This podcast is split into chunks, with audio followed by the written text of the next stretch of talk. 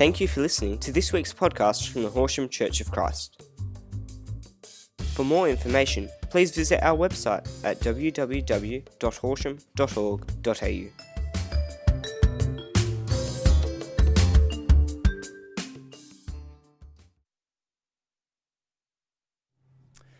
And so, our God, we say thank you to you for who you are. We say thank you for your goodness. We say thank you for your presence amongst us. We say thank you for community. We say thank you for family in all of its expressions. We say thank you that you are in the midst of life with us, in the joys and the celebrations, in the laughter, in the struggles, the hardships, the disappointments, and the tears. You are here. And we say thank you. Thank you for who you are. Thank you that you have broken into our world, moved into our neighbourhood. And we pray that all of us in some way will encounter you today in a powerful way, knowing you breaking into our lives, into the fractured, broken parts of our lives, into the wonderfully joyous parts of our lives. May we know and receive you today. In the name of Jesus we pray. Amen. Thank you. Have a seat. So, over the course of the last few weeks, uh, and to refamiliarise those who are part of uh, our community. If you're not part of our community, we want to kind of introduce you uh, to what we've been doing and connect Christmas, but also move into the new year as well. We've been talking about uh, the Christmas story as part of the biggest story. Now, you need to think of the biggest story as all one word. Uh, it's grammatically incorrect, uh, but and hopefully it's an image that sticks with you and annoys you for the rest of your life. Because what we often do is separate the story of God from our story, and they're so far removed, so far disconnected, we can't possibly bridge the gap. And that's the idea, because actually God bridges the gap. God invites us into the story, and He's writing a story within us and through us, and continues to be writing that story with us. And so uh, today I thought it'd be really cool, uh, and hopefully we have a bit of fun as well uh, to encourage you because one thing to have someone up here speaking, but it's another thing to hear a story from other people. So, today, and indeed all throughout January, for most of January, we're actually going to interview a number of different people about what it means to be involved and invited into the biggest story. What does this light look like in our lives? How is this light expressed? Is this light actually something we can take a hold of and participate in, or is it all just a furphy? Um, so, uh, this morning I've asked Joan Green. Uh, where are you, Joan? I'm going to ask you to come up to me, Joan, mainly because there's people sitting around you and I think I should sit on their knees. Um, sorry? Have a seat there. Is that okay? Yep. Can you hold on to that? Hope so. you, I'll hold on. You hold on. You do that. Look at you, you little tech guru. hey? Got your notes on your phone? Yes. Wow. It's cool. It's good. So, Joan, um, what is something this year that's reminded you that you are part of the biggest story? Well, Jesus has been part of my story for a very long time, but um, this year in March, my sister sent me a text. Please pray for me, I'm very ill. And I found out later she had a heart attack. She's diabetic and she was very ill. And all the things that happened to her during that few days should have taken her life, but um, a lot of people prayed and he came through and um, is doing well. And then in April, my husband and I celebrated 35 years of marriage, my second marriage, and we still call it a miracle. it was a miracle. Bill think, didn't think he'd ever get married. Um, and you didn't think you'd get married again, did you? No, no. I didn't. No. I didn't have any plans. No, yeah. Um, so congratulations, in, incidentally. Thank you. Yeah. In October, my... Hang on, sorry. I'm sorry, you've tried three times now. Congratulations, 35 years, yeah? Yeah, that's right. Yeah. Thank you. In October, um, I had a message from my sister-in-law in America to say that my brother had had a um, cardiac arrest and he'd actually died, but his neighbour and he had both done resuscitation wow. recently. Yeah. And he actually revived him. He'd been out running, and um, he came through that with a four bypass operation, yep. and he's also doing well. So yeah, wow. lots of things happened. Yeah, yeah, yeah. Hmm. There has been a, a, lot of things in your life. So, what challenges and blessings have you uh, experienced in this time? Well, the challenge is to believe that God will answer prayer in His way and mm. according to His purpose, not mine. Mm. Um, I think that life group's been really good because that helps with each other. We pray for each other. We pray for the things that are on our heart, and it's really encouraging to know that people can pray with you. Mm. Yep, very good. So, how does this kind of faith shape your life then? Knowing that, you know, good things happen, bad things happen. How does this kind of faith, how does this knowing you're part of the biggest story shape your life? Well, prayer shapes your life, and being part of the story, I think I've lost my notes. That's all right. That's all right. I know your passcode now. no, you don't. um, shaping my life, what is that? I believe God's still at work in me because while you're alive, you have a purpose, and I think God's purpose comes through what He allows you to do and how He allows you to grow and to be interested in the things that He's interested in. Mm-hmm. And uh, I find that very helpful. Yep.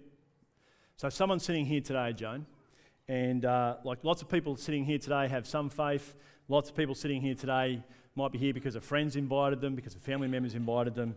Uh, what's your encouragement to those sitting here today uncertain about this idea of God or the concept of following Jesus? How would you encourage them? I've written this down because I cannot imagine life without Jesus, who is very real, and he brings a lifestyle that brings hope, peace, and a sense of his presence.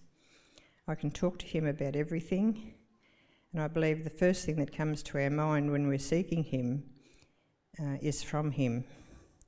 We can tend to doubt or debate this, but from experience, I know it's true. We can be born again into spiritual things and understand spiritual things. And John 16, verse 33 says, I have told you these things so that in me you may have peace. In this world you will have trouble, but take heart, I have overcome the world. Yeah. And you've had some trouble in your life, haven't you? I have. Yeah. And you're still standing. I am. And smiling even. yes. Yeah. Very good. Would you uh, say thank you to Joan? Thank you, Joan. Thanks for your encouragement and your blessing. Brilliant. Uh, and I've asked John and Laura Marr to come and uh, have a quick chat with me as well. I'm sure John's looking forward to this. Yeah. I don't know who to start with, mate. Would you rather I start with? Uh, okay. so you can just say whatever Laura says. We're both going to point at each other. Okay, all right, we're both going to point at each other. All right, um, Laura, let me start with you because we first had a conversation. What's something this year that's um, reminded you that you were part of the biggest story? Um, part of a bigger story in being part of a church community and people who care for you, even though they may not know you well. Um, we moved house about eight weeks ago now, um, and in that process, I got very unwell. Um, a week after moving, I also broke three ribs. My kids were sleeping on a mattress on the floor and a swag on the floor. All our furniture was in storage, and I just didn't know how we were going to move it all in because John and I moved it all, and I just couldn't see how we were going to set up house. Two days before I broke my ribs, I also found out we were being transferred overseas, and I had to unpack everything so that my company could come and pack it. And I was just feeling overwhelmed with how it would all happen. A person at church heard about it and rang around a few people, and a group of people, some who know us reasonably well, some who I've maybe said five words to, um, came and unpacked our whole house for us.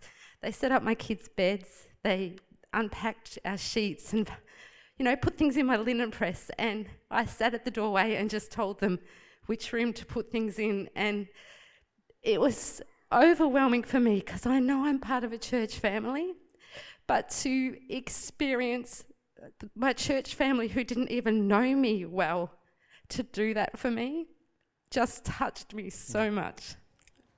It's also worth saying before all that, they the, you found out five days after the, sorry, you found out about the transfer overseas five days after you'd moved into the dream house that you just built together. Is that right? Yeah. So that's just another element thrown into that. Um, you like to live low key, don't you? Yeah. um, John, what is there something about you that's uh, for you that's uh, this year has reminded you that you're part of the bigger story, or do you want to add something to what Laura said? I can't go to a specific event, but we've had a very big year. Mm. We've both had time in hospital. Um, we've lived in two houses this year. Yeah. And and then Laura's job finished here, and so it's been a very very big year. Yeah. And Cameron won a state championship in robotics, robotics for his. Right, you did too. Which was an amazing achievement. Yeah, it's brilliant. So so no one specific event, but just a lot of good things have happened, and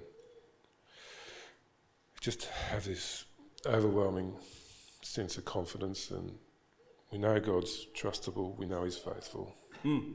and we don't know the future, but yeah. we can be confident, and that's yeah. Now, question without notice, because long time ago you would have said, "Don't need to leave Horsham." Yep. Happy to happy to stay in Horsham my whole life. You know, and that's, they're dangerous things to say, incidentally, aren't they? Um, yes. And now you're moving to Montana. Is that yep. Montana? Is that right? Yep, yep. that's correct. Yep. Um, How are you going with that? Well, God's a God of surprises. yep. Yeah. Um, yep. We have emotions at both extremes. Yeah. We're excited and we're sad and sorry. Yep. But here's an opportunity. Why not take it? Brilliant. Yep. Um, I found out Laura got told on the Friday and the Sunday we come to church, and I got a cup of coffee and I just walked over and I walked into Renell and Akina. All right, yes. And I thought, oh, gee, you know, there's a few immigrants in this church, aren't yep, there? Yeah. We're not the only ones that are going to. No, okay. And Renell says, How you going? And I thought, Well, I could give her the flippant answer or I could tell her the truth. yeah. But we had a really good discussion about yeah. it. So. Yeah, oh, it's good. So the blessing was people gathering around you and identifying with you and supporting yeah, you. Yeah, just just talking about what it's yeah. like to leave your yeah. Yeah. home country and yeah, it's good. So there's actually a lot of experiences here that, and when you look around, you know, there's more people. There's yeah, you know, they've got experiences to share and things to yeah. Yeah. Fantastic. Stories to tell. How does, how does knowing that God is faithful shape your life? You can just trust. Mm. Don't have any answers. You can just trust and be confident. Yep. Okay. That's about all I can say on that cool. one. Yep. It's as reliable as the law of gravity. All right. Great. How does how does knowing this that um, God is faithful and despite the challenges and blessings that you've experienced this year, how does this shape your life? I think um, being a scientist, there's a lot of pressure to challenge everything and to look for absolute truth. And science really is the search for absolute truth and building on what's been proven and what's more right as you go along. Um, and I've always had the ability just to know that I might not ever know the answers to every single thing, but I'm in a relationship with God and He does, and I don't need to. And the burden of not needing to know it because I have a personal relationship with the one who does is such a burden yeah. removed. And I am a homemaker. People might look at me and go, Oh, well, you travel four months of the year. Home might not mean that much to you. I am such a homemaker at heart. So to be asked to leave my dream home five days after moving in, to take my family, my animals, everything with us, and to go somewhere that is going to be very different. Um, it was a challenge, but I, although I'm sad, I feel a real peace because we will find a church and a church family. Our family will be together. Our basis is a solid foundation of belief in Christ, and there is peace in that. And I know I don't know everything, but I know who does. And I just, I have real peace in that. Yep, yeah. Cool. So, again, just the last question for both of you. What's your encouragement to people sitting here today? You know, they've been invited by friends, they've been invited by family, not sure about this God, church, following Jesus kind of concept. What's your encouragement to them? I just think don't carry the burden of thinking you need to know it all or do it all or have it all sorted. There is someone who's already carried that burden for you and can just give you such peace, even in times where you don't know how it's all going to work out or happen. Um, it's, you know, to, to be able to sit and be peaceful and comfortable, even this morning to wake up Christmas morning in my house for the only time I might ever get to do it. Just such joy and gratitude in that. And Yeah. I, I don't think you could feel that without knowing Christ. Yeah, cool. Did you want to add anything to that? I just Your say, encouragement to people who don't know Jesus. I just say, be open, be willing to hear things that are new and different, and search for yourself and find. Yeah. yeah. Cool. Brilliant. Would you thank John and Laura for us? Brilliant.